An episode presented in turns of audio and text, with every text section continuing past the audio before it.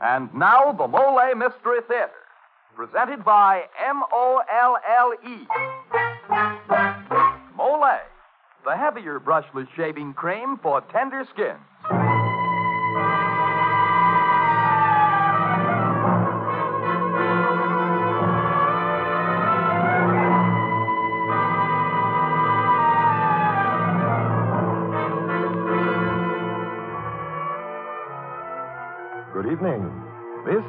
Geoffrey Barnes, welcoming you to the program that presents the best in mystery and detective fiction.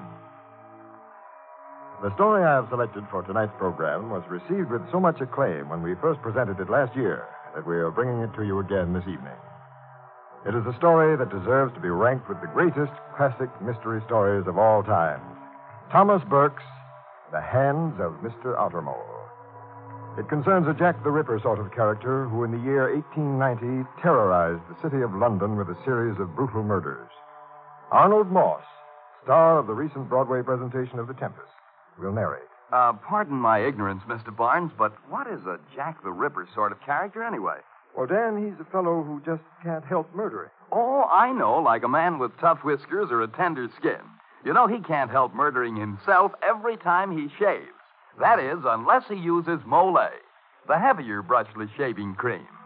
Yes, sir, man, with Molle, it's smooth. So smooth. It's slick. So slick. It's a smooth, smooth, slick, slick shave you get with M O L L E. Molle, the heavier brushless shaving cream for tender skins. That's right. Molle is the cream you need if you have a wiry, hard to cut beard or a tender skin. Because it is heavier, Molle not only softens your whiskers, it stands them up straight, lets your razor take them right off. So you get a smooth, slick shave every time. Yes, you shave faster, closer, easier, and you shave painlessly with Molle, the heavier brushless shaving cream for tender skins. And now for tonight's Molle mystery starring Arnold Moss, The Hands of Mr. Ottermole.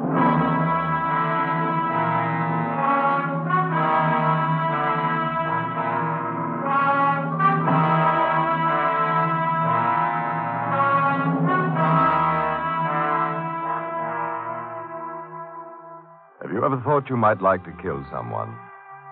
Have you ever thought someone might like to kill you? Not murder for the usual motives you understand, not murder for greed or hate or frustration, but a killing without reason, without motive. Murder of this kind happens so simply and so unaccountably. Two ordinary people are walking down the street minding their own business, even as you or I, and suddenly, why, no one knows. One becomes a murderer, and the other becomes a victim.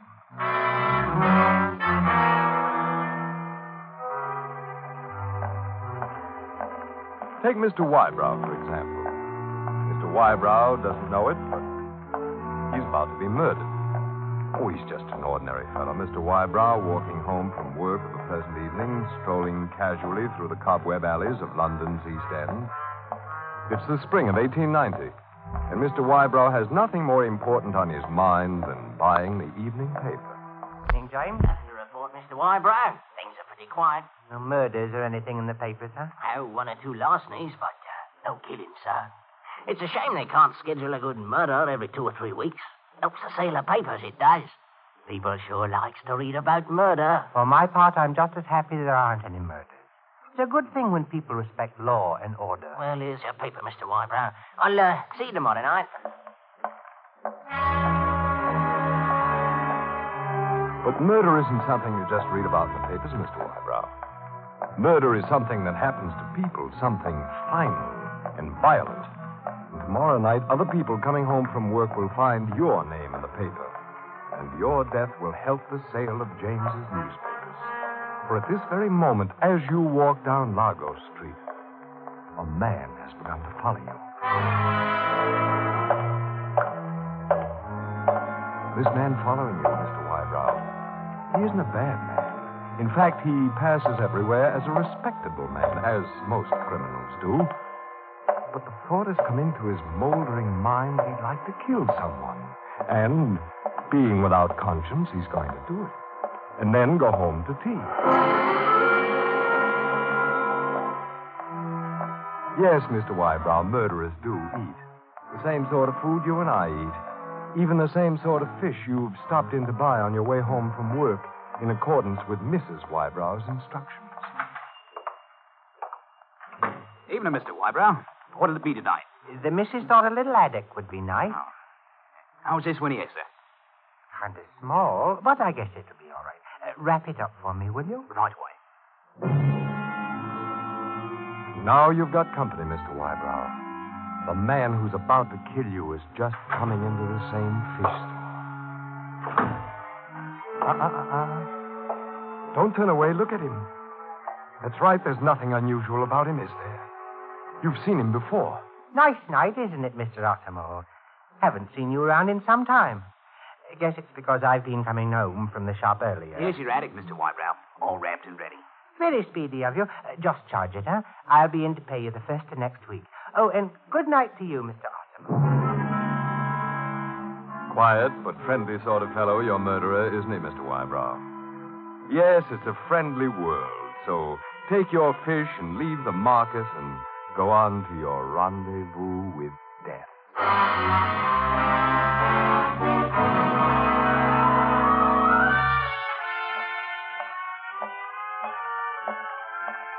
Almost home now, Mr. Wybrow, but don't hurry so. Take a look around you. It's your last look at the world. And if you knew it, you'd look at it more closely. The more slowly you walk, the longer you'll enjoy the fragrant air of this evening. The longer you'll see the dreamy lamplight of little shops. Pause a minute before you cross Loyal Lane. Pause among the houses that shelter the useless and beaten of London's camp followers. Hear the music of the people in the streets. It's the last time, Mr. Wybrow, the very last time.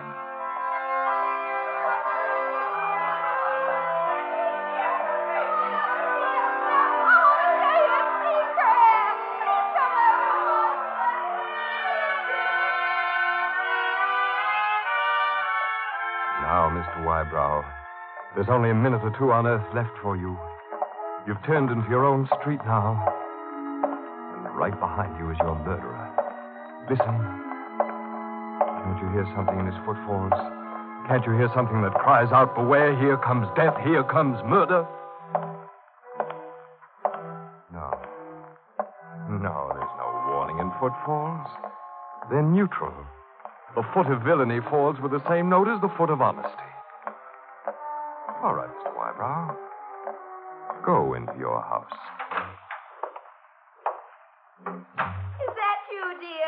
Yes, it's me, all right. Did you remember to get the fish? I remembered, all right. Good. Put it on the table, then. I'll be ready with tea in just a minute. Oh, is that someone at the door, dear? Yes, dear, I'll answer it. Go away from that door. Don't touch it. Get as far away from it as possible. Go out of the back door, run to the garden, over the fence, call the neighbors, but don't touch that door. For on the other side is death. Why, hello. I didn't expect to see you again tonight. Something wrong? Uh, come in. Here, I'll, I'll get a chair for you. I, I say, what are you doing? Just, what are you that?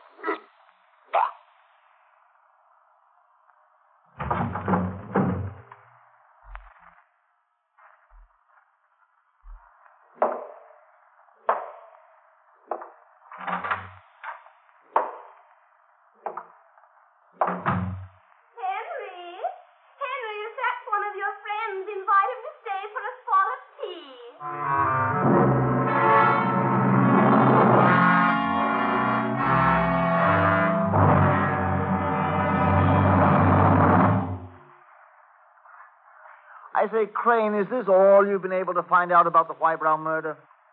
As editor of this paper, I expect Well, you to... it's a baffling case, sir. There he was, strangled to death, and absolutely no one around who could have done it. Now, now, Mr. Crane, somebody must have been there. Well, if you think it's so easy, let me be the editor for a while and you be the reporter. Now, whoever did this murder disappeared like magic. Mr. Wybrow was seen by the neighbors to enter his house at the usual time. Now, there was a policeman at the end of the street. He saw no one else enter or leave the house, but suddenly screams were heard. then the policeman's whistle. Well, the criminal must have got there some way. He couldn't just fly in and out. You better go over to police headquarters and see what they know. Oh, yeah, oh, very well, sir.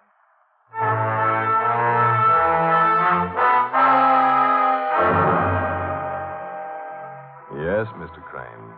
It certainly is a baffling case. But this is only the beginning. Even now, Mr. Crane, as you're on your way to police headquarters, the killer you seek is stalking another victim. The murder of Mr. Wybrow has only whetted the appetite of our killer.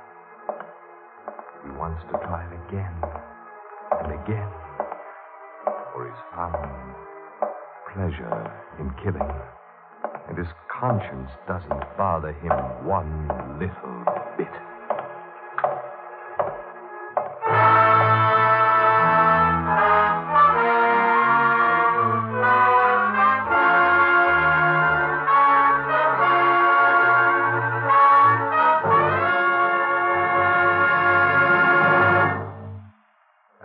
Curtain falls on Act One of tonight's Molle mystery, a mysterious killer is at large on the streets of London, and where he will strike next, nobody knows. Why, Mr. Barnes, don't tell me you can't see a murder coming. Well, no, Dan, that's practically impossible. Not all the time. Why, some men can see murder coming every time they stand before the mirror to shave. And say, men, if that's how it is with you, chances are you have wiry whiskers or a tender skin. But you know shaving needn't be painful, not if you shave with Molle, the heavier brushless shaving cream. That's right. Molle is the heavier cream that gives you a smooth, slick shave. Because Molle is heavier, it not only softens your whiskers, it stands them up straight and lets your razor cut them off close and clean. With Molle, you shave faster, closer, easier, and you shave painlessly. Try it. See if you don't say, it's smooth. So smooth. It's slick. So slick. It's a smooth, smooth, slick, slick shave you get with M O L L E. Molle, the heavier brushless shaving cream for tender skins. And now this is Geoffrey Barnes returning you to Act Two of The Hands of Mr. Ottermole.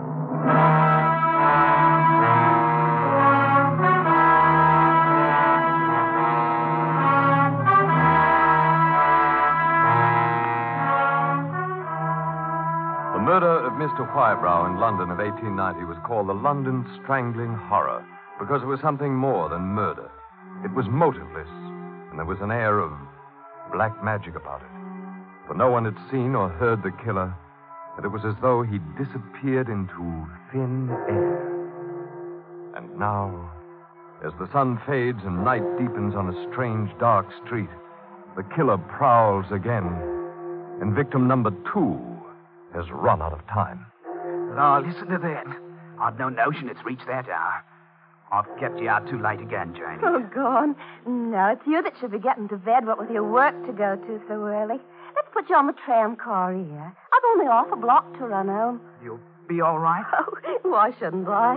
Only half a block to go home, really. That strangling the other oh, day. Oh, don't you worry about me. Oh, listen, here comes the tram car now. Oh, it's hard to say goodnight. Oh, I know, but I'll see you tomorrow. Don't forget, same time. Hurry up now. Get on board. Good night, Janie. Best love. Good Night to you.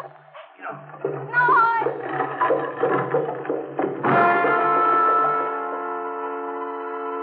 That's your last goodbye, Janie. Your very last. For down the street in the shadow of a doorway is the strangler. Even as you walk down the street, his footsteps have begun to echo along with yours. Do you hear them, Janie? Nothing menacing about them, is there? Then why do you feel frightened all of a sudden? Why have you started to walk faster? Are you afraid of a pair of footsteps? Well, you're right to be afraid of them, so put your head down and run. Don't look back. Don't look back.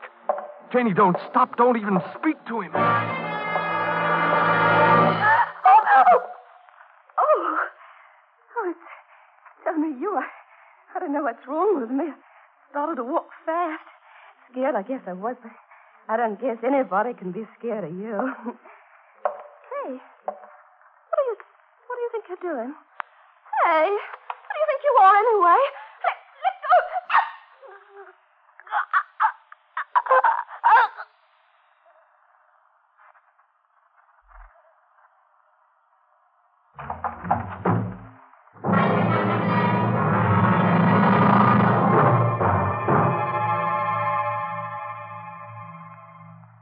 See here, Constable McDonald. A young woman in the prime of her youth, brutally strangled, and in front of her own home. I say it's rotten. My newspaper is demanding action. The strangler must be found. Then you find him, Mr. Crane. There's absolutely no clue. Once again, he's disappeared like a whiff of smoke. Don't worry. I'll find him if I have to spend the rest of my life doing it.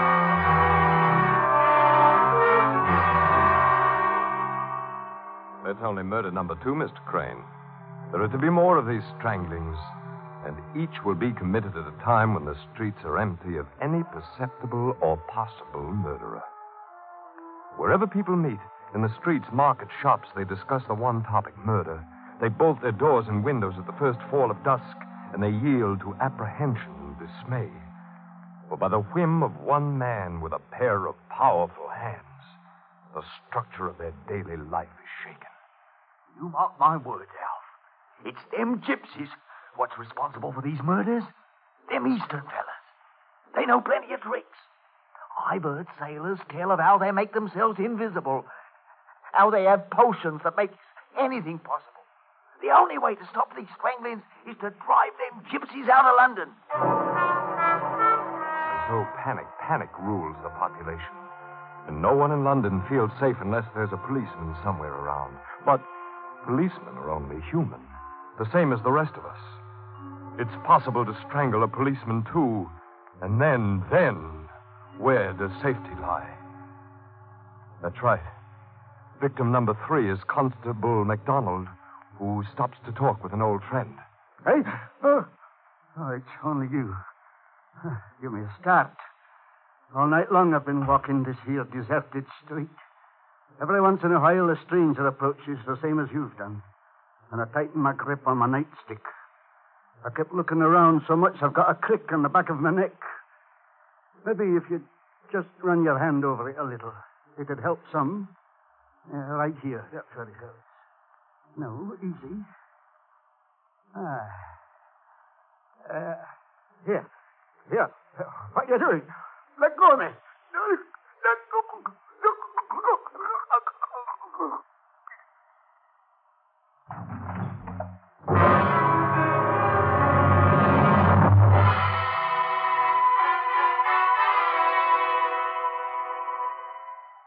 When these London strangling horrors reach three, they're almost over.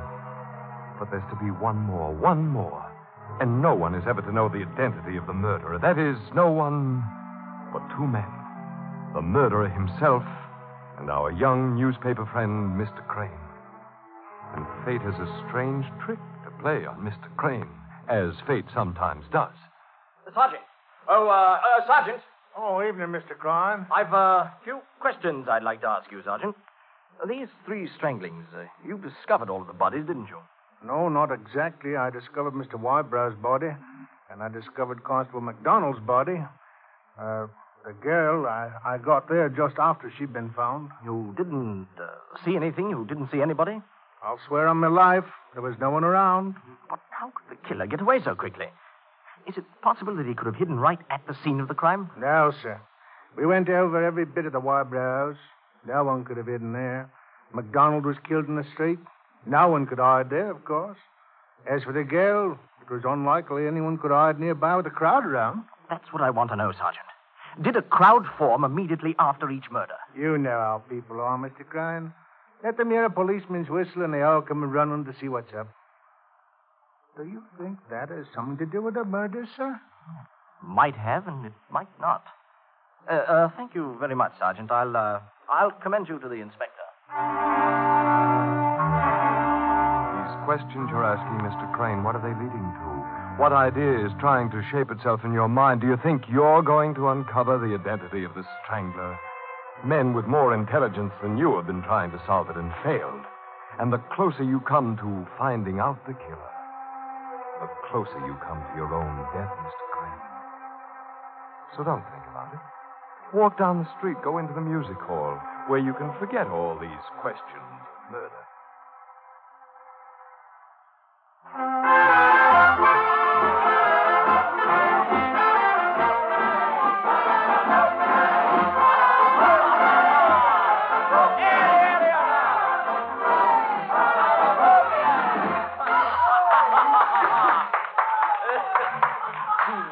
Mr. Crane, ham sandwich and a glass of ale. Oh, just a minute, waiter. Look at this ham. Why, it's nothing but fat. Well, I didn't make the sandwich, sir. Oh, now look here. Are you trying to tell me that this establishment isn't responsible for its food? After all, the ham is there. Somebody had to put it there. Just didn't fly in by itself and. By George, that's it. That's what, Mr. Crane? Oh, oh, it's you, Mr. Editor. Sit down. I think I've solved the mystery of the strangling murders. What? What's that? Yes. I just saw a vision in my ham sandwich. A vision? How did the ham get into this sandwich? Oh, you fool. Somebody put it there. Precisely. And three persons have been strangled. Therefore, somebody had to be there to do it. Ah, you have a genius for the obvious. Yes, and it's obvious the only way the murderer could escape was either by running away Yes? or by standing still. Standing still. Standing still so he wouldn't be Uh, conspicuous. here, here, wait a minute. Where are you going? Out into the street, sir. Out into the street to discover the man who could stand still the best.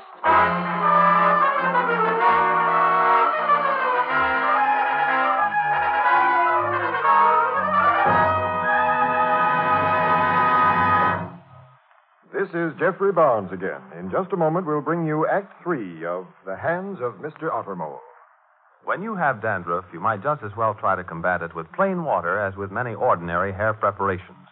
For such products, simply remove loose dandruff, and you can do that with plain water. To do more, to fight dandruff effectively, use double danderine. For double danderine is a scientific product that does what most ordinary hair preparations can't do. It goes to work on your scalp and actually kills on contact the germ that many outstanding authorities contend is a cause of a common type of dandruff. Even in severe cases, results with double danderine have been remarkable. Now, the reason for double danderine's astonishing effectiveness is that it contains a special ingredient called Alzan, an active antiseptic so amazingly efficient many hospitals use it. So stop trying to combat dandruff with preparations that can't compare with double danderine. If you're not completely satisfied, return the empty bottle and get your money back. Buy double danderine at your druggist's.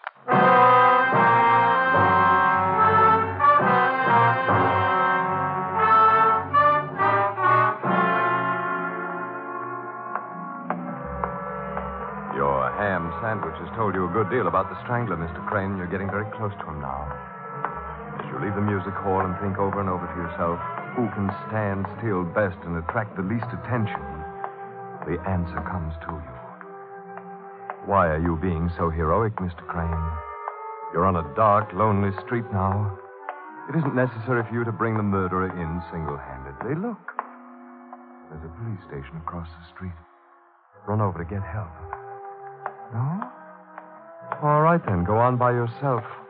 Be a hero. Snuff out your own life merely to prove that a vision you saw in a ham sandwich is the correct one. Go ahead.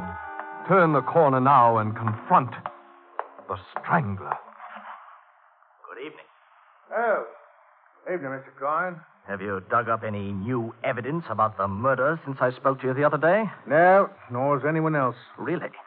Now, as man to man, tell me why. Just why did you kill all those innocent people? Police Sergeant Ottermole. Ah, you can't believe I did it. It couldn't be anybody else. You were present or nearby when each of the bodies was found. There wasn't time for anyone to escape the scene of the crimes. Therefore, the strangler escaped by standing still. God. And who could stand still? Who could be more inconspicuous in a crowd than a policeman? Than you, Sergeant Ottermole. You think that's pretty clever, don't you? You won't tell anybody about this. And back. I thought you might get robbed, so I brought along this gun.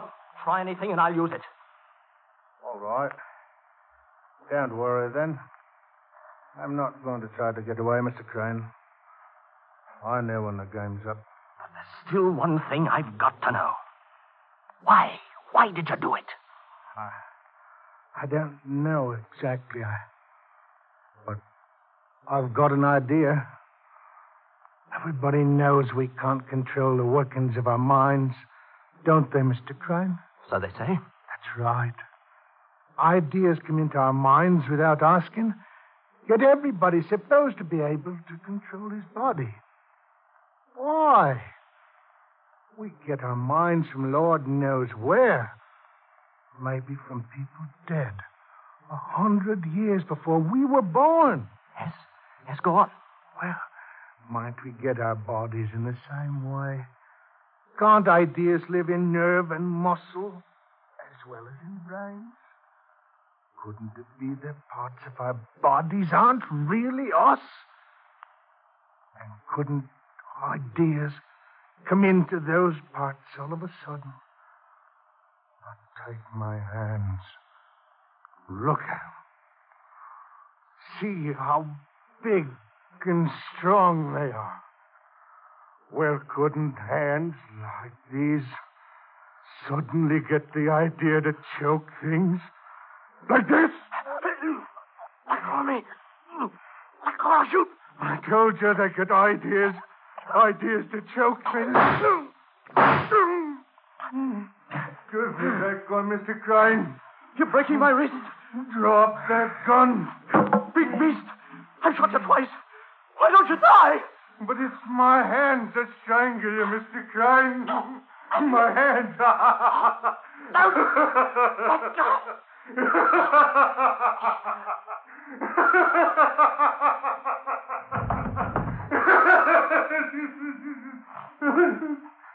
My hands, Mr. The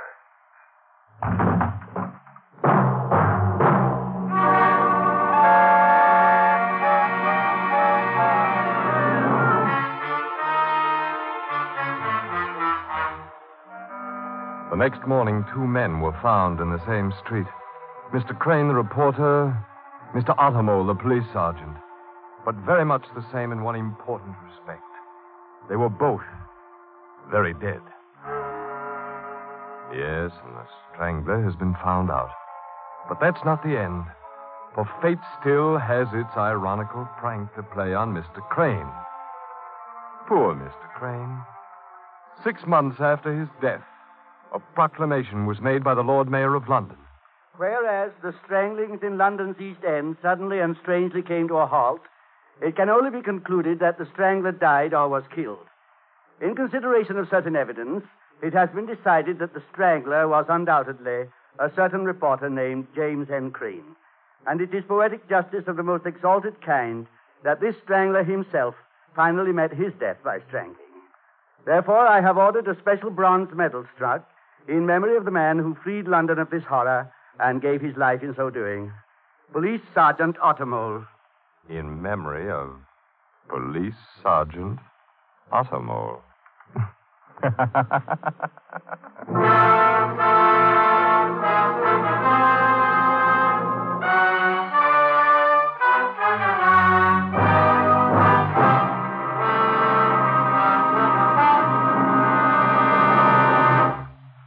now, this is Geoffrey Barnes again, inviting you to be with us next week when we present Patricia Wentworth's In the Balance, starring Jim Ameche.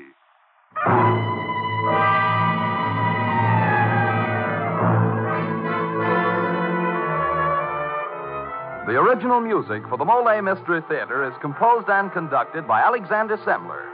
The Hands of Mr. Ottermole was written by Thomas Burke and adapted for radio by L.K. Hoffman. Arnold Moss was featured in tonight's program. This is Dan Seymour saying goodnight until next Friday at this same time when the Mystery Theater presents In the Balance.